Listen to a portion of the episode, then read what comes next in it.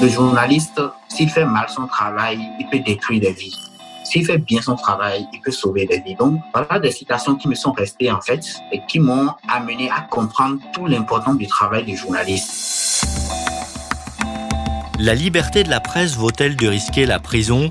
Jusqu'où peut-on aller pour défendre ses convictions? Ce n'est pas un sujet d'examen de philosophie, mais des questions très concrètes qu'Ignace Sossou a dû s'opposer pendant les six mois qu'il a passé derrière les barreaux d'une prison de Cotonou au Bénin, et cela simplement pour avoir exercé sa profession de journaliste. Dans ce podcast, nous allons essayer de nous mettre dans la peau d'un journaliste d'investigation en Afrique.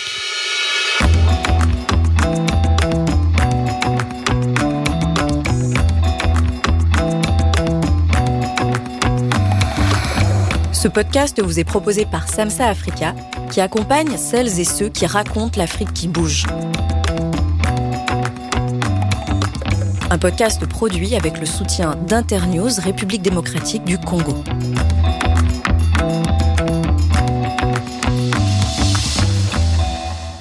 Bonjour, je m'appelle David Servenet, je suis moi-même journaliste enquêteur, mais aussi formateur, et pour cet épisode, direction l'Afrique de l'Ouest où un journaliste béninois se bat pour un journalisme de qualité dans un pays qui s'enfonce jour après jour dans un modèle de dictature que l'on croyait révolu. Six mois de prison pour avoir rédigé et diffusé trois tweets reprenant les propos d'un magistrat lors d'une conférence. Jamais une telle condamnation n'avait été prononcée dans l'histoire de la presse au Bénin. C'est pourtant le piège totalement absurde dans lequel Ignace Sossou a été entraîné bien malgré lui.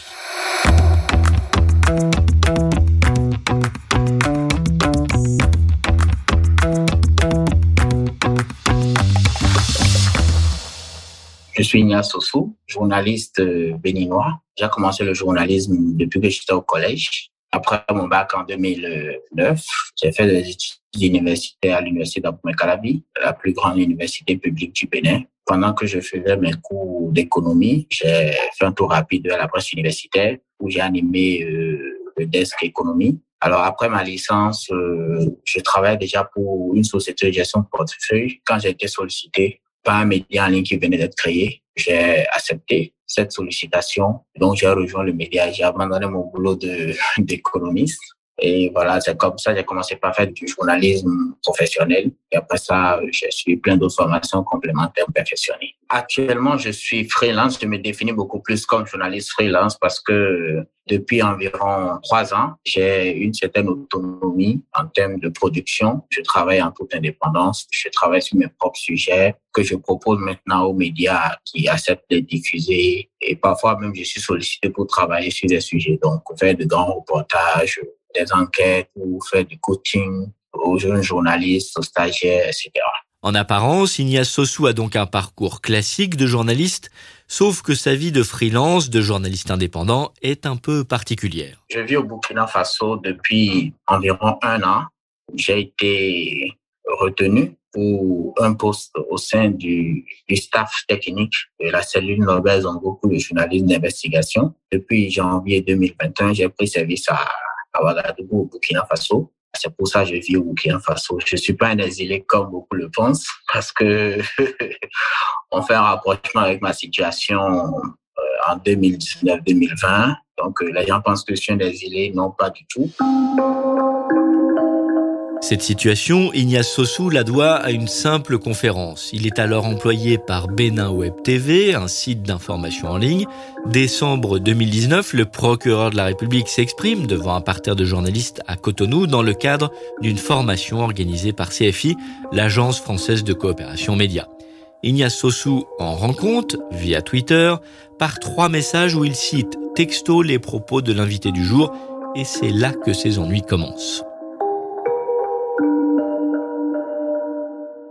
J'ai été contacté pour retirer les publications. Alors, qui m'a contacté, c'est un agent de CFI pour retirer les publications. Alors, je me suis senti un peu humilié par ces propos.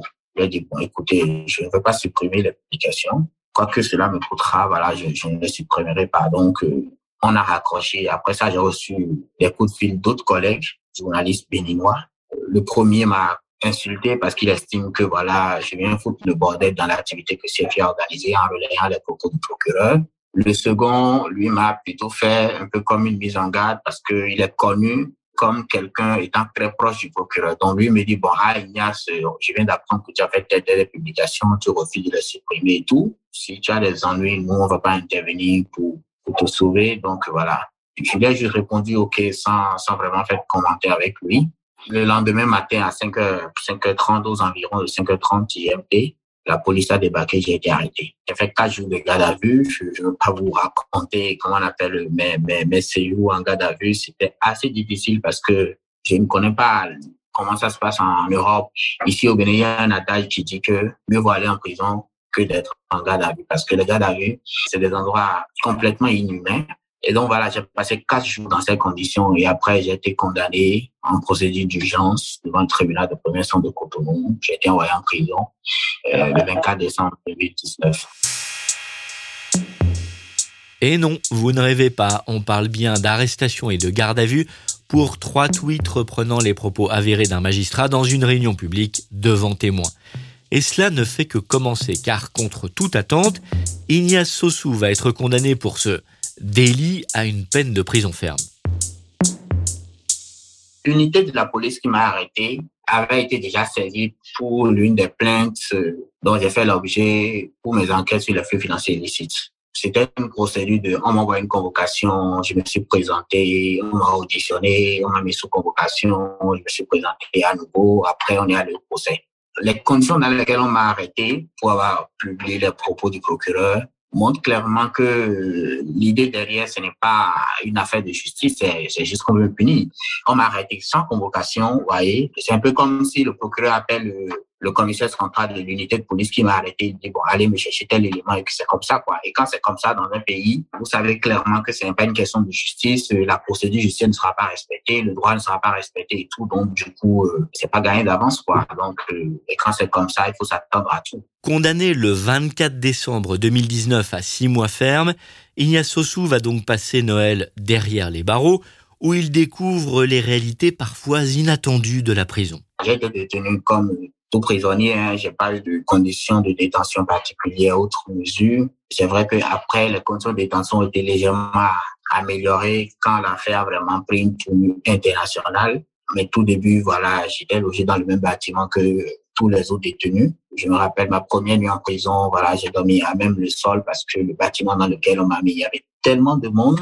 C'est un bâtiment qui normalement devait garder environ 60 à 80 détenus mais on était plus de 130 dans ce bâtiment. Donc, vous imaginez un peu les conditions dans lesquelles on, dormait. Donc, c'était vraiment déplorable. Donc, quand tu es un nouveau détenu, voilà, donc tu subis la loi de ceux qui étaient là avant toi.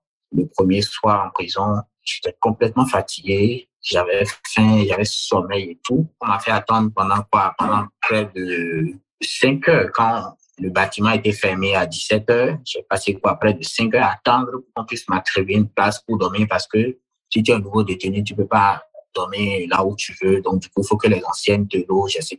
Donc, c'était une procédure assez soufflante, c'était pénible, mais bon. Après ça, je me suis intégré parce que la chance que j'ai eue, c'est que le jour où me condamnait, il y avait certains détenus qui étaient aussi au tribunal le jour-là pour le procès. Certains m'ont vu dans la salle et ont écouter un peu de quoi il était question. Et le lendemain matin, c'est-à-dire le lendemain après ma condamnation, le 25 décembre 2019, RFI a parlé de ma condamnation. Donc, ceux qui avaient des, des, radios, des postes radio, donc il y avait quelqu'un là qui avait un poste radio qui suivait l'actualité et qui a entendu mon nom, qu'on appelle à RFI, et qui est venu me poser la question sur ah, mais ce n'est pas de toi, c'était question au tribunal hier. J'ai dit oui. Et donc, c'est lui qui a commencé par parler de moi. Et ah, non, c'est un journaliste, RFI a parlé de lui ce matin, etc. Et donc, c'est cette rumeur qui s'est propagée un peu dans le bâtiment. Donc, le chef bâtiment s'est approché de moi. Il m'a, bon, allégé un peu les conditions sans pour autant m'exiger quoi que ce soit. Après ça, j'ai passé neuf jours dans ces conditions. Et c'est après ça que le responsable de, de l'administration pénitentiaire m'a changé de bâtiment. On m'a amené dans un bâtiment où les conditions de détention étaient meilleures que là où j'étais, parce que là où j'étais, c'est avec tous les délinquants confondus, alors que de l'autre côté, c'est beaucoup plus quoi euh, les responsables, les directeurs sociétés qui ont été condamnés dans telle ou telle affaire, etc. Donc euh, voilà, les conditions de détention étaient meilleures que de l'autre côté. J'ai fait pas environ 10 jours là-bas avant que ces conditions-là ne soient améliorées. Cette histoire absurde, mais bien réelle, ne peut se comprendre sans voir la bascule dictatoriale du régime de Patrice Talon. Car une fois devenu président en 2016, l'ancien homme d'affaires qui a fait fortune dans le coton et les intrants agricoles est devenu l'un des dirigeants les plus répressifs du continent. Alors, la leçon que moi je retire de tout ça, c'est que la, première chose, c'est que les menaces qui pèsent les journalistes au Bénin sont réelles. Ce n'est pas un mythe, en fait, parce que, vous savez, comme là, je n'ai jamais été confronté à cette situation, on a tendance à penser que quand on parle de menaces sur le journal d'investigation, on le voit comme un phénomène lointain, en fait. Mais quand vous êtes confronté à ça une fois, que vous avez vécu ce que j'ai vécu, on le prend autrement et on pense que oui, vraiment, cette situation, elle est réelle. Ce qui m'est arrivé peut arriver à n'importe quel journaliste.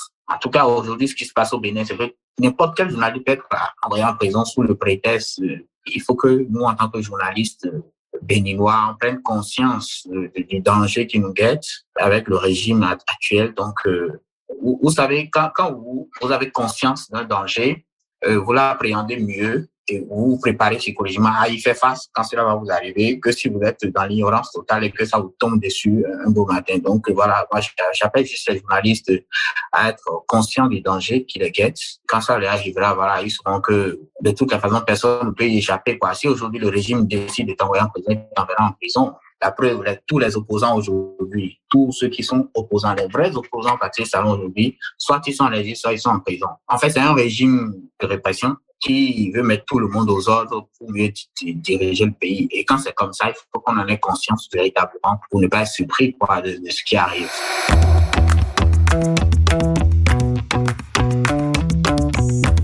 Dans la peau d'un journaliste d'investigation en Afrique. Bien sûr, ce genre de mésaventure n'est pas sans conséquences. Depuis sa libération, Ignace Sossou a repris petit à petit une vie normale, des reportages et des enquêtes dans le cadre protecteur de la Cénozo, la cellule Norbert Zongo pour le journalisme d'investigation dont on a déjà parlé dans ce podcast. Quand vous lisez ce que j'ai vécu, vous êtes plus prudent, c'est clair. Mais vous n'avez plus peur de rien en fait, parce que vous savez désormais dans quel marigot vous nagez et donc, euh, vous n'avez plus peur parce que moi, j'ai l'habitude de dire que la seule chose aujourd'hui qui me reste, c'est la mort, en fait. C'est-à-dire, si on m'élimine physiquement, bon, ça s'arrêtera. Mais aussi longtemps que j'ai le souffle, si j'ai un sujet à traiter, je le traite.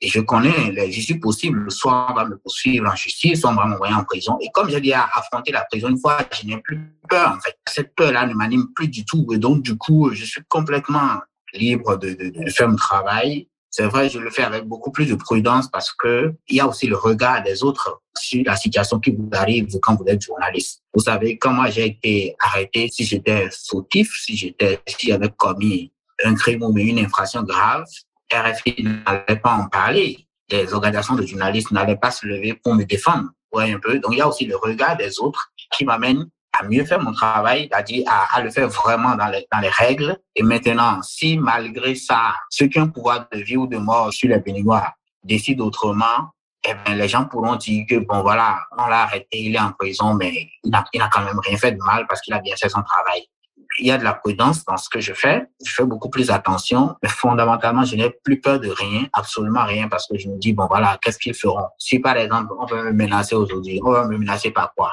M'envoyer en prison? Bon, si c'est ça, bon, j'ai déjà vécu la prison. OK, donc ils vont me faire quoi? Ils vont me tuer. Bon, si c'est ça, je sais que tôt ou tard, on va tous mourir. Donc, euh, d'une manière ou d'une autre, on va mourir. Tôt ou tard, on va mourir. Donc, du coup, euh, voilà, j'ai plus aussi trop peur d'affronter la mort. Donc, du coup, quand j'ai quelque chose à faire, je le fais parce que c'est parce que demain nous réserve. Revenons maintenant sur le parcours d'Ignace Sossou, car il permet sans doute de mieux comprendre la détermination et la fermeté de sa vocation de journaliste.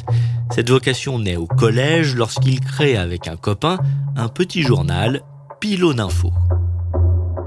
Pylône Info, c'était un peu comme euh, un journal scolaire. C'est un journal scolaire qui parlait de tout ce qui est actualité dans, dans le milieu scolaire. Au début, on ne parlait que des sujets de notre collège, mais après, on l'a ouvert à d'autres collèges. Donc, on parlait des sujets de notre collège, des sujets d'autres collèges. On en profitait pour faire un peu de la sensibilisation parce que à l'époque, moi, quand j'étais au collège, c'était des sujets de d'éducation sexuelle qui étaient beaucoup plus à la vogue. Donc, on profitait de cette tribune-là pour faire des sujets de sensibilisation sur les questions de santé sexuelle, la sensibilisation sur les gestes, les infections sexuellement transmissibles, VIH, SIDA, voilà. Et en même temps, profitait aussi pour faire, euh, comment on appelle, des dédicaces. Donc, du coup, les gens peuvent dédier des, morceaux des artistes. Et, et ça marchait grave parce que, vous savez, euh, je ne sais pas pour, pour la France, mais, mais au Bénin, les élèves ne sont pas trop de la consommation de l'information à 20 heures ou bien donc ils sont pas, pas dans, à 20 heures ils sont pas devant la télé ou quand ils sont devant la télé c'est pour regarder les novellas c'était un moyen pour nous de faire passer l'information d'amener même les élèves à s'intéresser à la lecture d'un journal etc on a fait ça pendant deux ans parce qu'on a commencé en 2018 en 2019 euh, vers fin 2019 moi j'ai eu mon bac et j'ai quitté, j'ai quitté le collège. Comme souvent, lorsqu'il s'agit de vocation, ce sont les rencontres humaines qui sont décisives, au bon endroit et au bon moment. Dans le cas d'Ignace Sossou, il y en a eu deux, celle avec un professeur branché journalisme et celle avec un futur confrère. J'ai eu la chance d'avoir un professeur quand j'étais en troisième en 2006, qui était aussi journaliste. Quand il nous faisait les cours les mercredis, dans l'après-midi, il animait une émission à la télé. Et donc, euh, on avait beaucoup de plaisir à aller le regarder à la sortie des cours. Donc, c'était devenu vraiment une attraction pour nous. Dans cet encadrement, il nous a mis en contact avec euh, Franck Nolofine. C'est un journaliste à l'époque qui était en formation, qui aujourd'hui est à Africa 24, qui lui était en fait une formation, il était dans les troisième années de formation de journalisme à l'époque. Donc, il venait tous les mercredis dans l'après-midi parce qu'au Bénin, les mercredis, il n'y a pas cours. Donc, lui venait nous donner, comment on appelle, des, des cours de journalisme, c'est-à-dire on faisait des cours sur le genre journalistique, l'écriture, comment faire un portrait, comment faire un compte rendu, etc. Donc, il venait vraiment nous donner des cours sur la pratique du journalisme. Et Franck, c'est quelqu'un qui est très attaché à la culture de l'information, la bonne information. C'est quelqu'un qui nous a toujours mis dans la tête le rôle et l'importance du journaliste dans la communauté. C'est quelqu'un qui nous dit, le journaliste, s'il fait mal son travail, il peut détruire des vies. S'il fait bien son travail, il peut sauver des vies. Donc, voilà des citations qui, qui me sont restées, en fait, et qui m'ont amené à comprendre tout l'importance du travail du journaliste. En matière d'investigation, Ignace Sossou a aussi deux modèles dans la profession, un béninois et un français. Le premier, c'est un béninois. Je ne sais pas si vous le connaissez. Il s'appelle euh, Joseph Pezo. C'est un monsieur qui a une très grande expérience de journal d'investigation que j'ai connu, j'ai aimé, j'ai aimé son travail, j'ai aimé sa façon de, de faire le travail, j'ai aimé sa combativité parce que c'est quelqu'un qui a aussi vécu beaucoup de travail sous le régime révolutionnaire du Bénin. Donc, euh, il a été journaliste à cette époque-là. Et voilà, il avait vécu plein, plein de situations assez difficiles. Pour moi, c'est un modèle. Pour moi, c'est quelqu'un qui m'a toujours inspiré quand, dans, tout ce que je fais. La deuxième personne qui m'inspire, c'est Fabrice. Fabrice Arfi de, de Mediapart. Ce monsieur, je l'ai suivi sur deux, trois conférences et avant de le suivre, j'avais déjà lu certains de ses papiers. J'aime sa méthodologie, en fait. C'est-à-dire, il fait du journalisme de façon méthodique, méthodologique. Il a, une méthodologie pédagogique de, de décrire des, faits. je ne l'ai jamais rencontré, on n'a jamais, on est, on a, je suis, comme on le dit, son fan dans, dans l'ombre, quoi, parce qu'on ne s'est jamais rencontré, mais c'est quelqu'un que je considère vraiment comme euh, une vraie référence en termes de journal d'investigation. Fabrice, si tu nous écoutes, nous pouvons te mettre en relation avec Ignace. Mais revenons à nos affaires. À force d'expérience et d'enquête sur des sujets variés, Ignace Sossou a développé sa propre méthode de travail, basée à la fois sur le sujet et sur ses lecteurs. D'abord, moi, ma, ma méthodologie, c'est en fonction de mon sujet. C'est en fonction de mon sujet.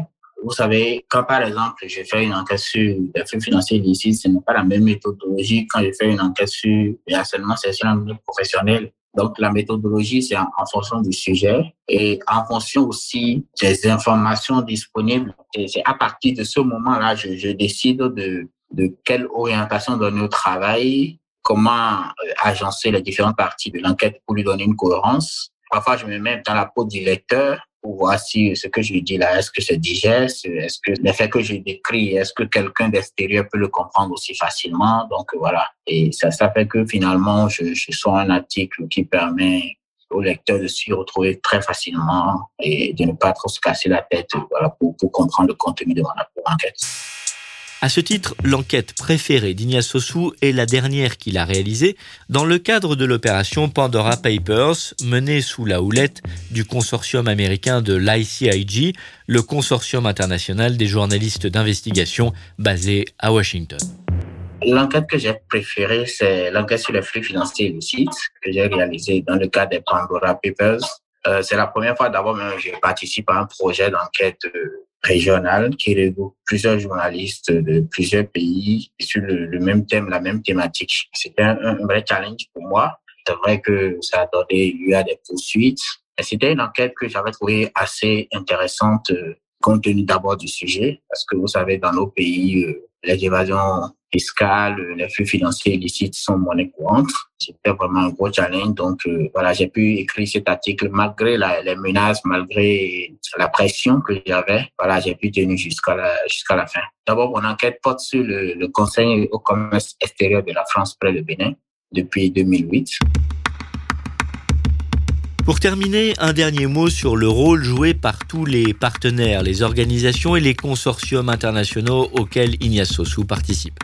Il le dit sans hésitation, à l'heure où le monde est devenu un village global, pas question de se priver de ces liens partout sur la planète. C'est même devenu une condition indispensable pour pouvoir faire de l'enquête et passer le moins de temps possible en prison voilà, je, je, pense à, cet adage militaire qui dit soldat seul, soldat mort. Alors aujourd'hui, le journaliste ne peut pas avancer en vase clos. Le journaliste, est forcément, le journaliste est forcément obligé de, de travailler avec des organisations, d'être dans des réseaux. Parce que, un, c'est un moyen de protection pour lui, et deux, c'est la meilleure façon pour lui aussi de développer ses compétences. Parce que quand vous êtes en réseau et que vous travaillez sur des sujets, ça vous permet d'avoir d'autres avis, ça vous permet de d'aller beaucoup plus en profondeur sur le sujet en sollicitant la compétence des autres.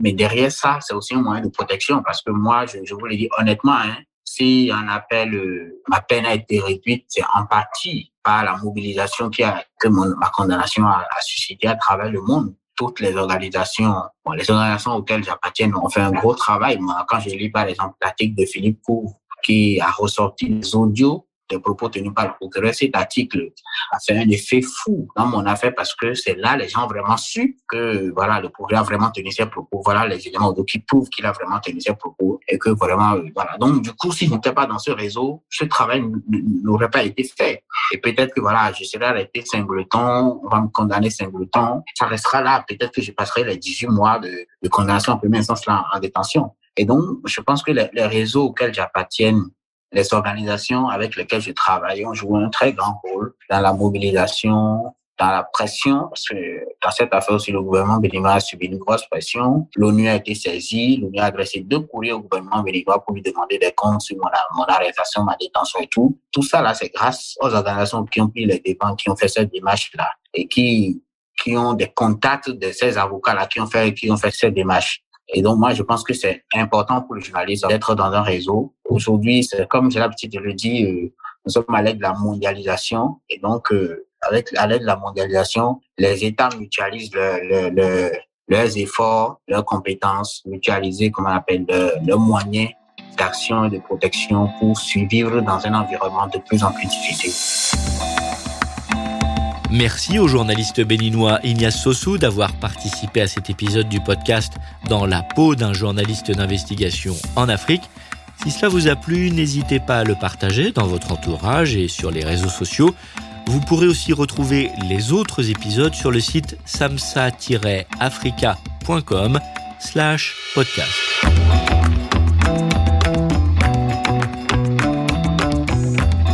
Dans la peau d'un journaliste d'investigation en Afrique. Un podcast en 10 épisodes proposé par Samsa Africa qui accompagne celles et ceux qui racontent l'Afrique qui bouge. Un podcast produit avec le soutien d'Internews République démocratique du Congo.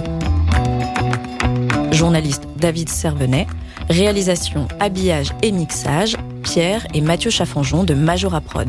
Production, Julien Lebotte et Philippe Couve. Tous les épisodes de ce podcast sont à retrouver sur samsa-africa.com/podcast.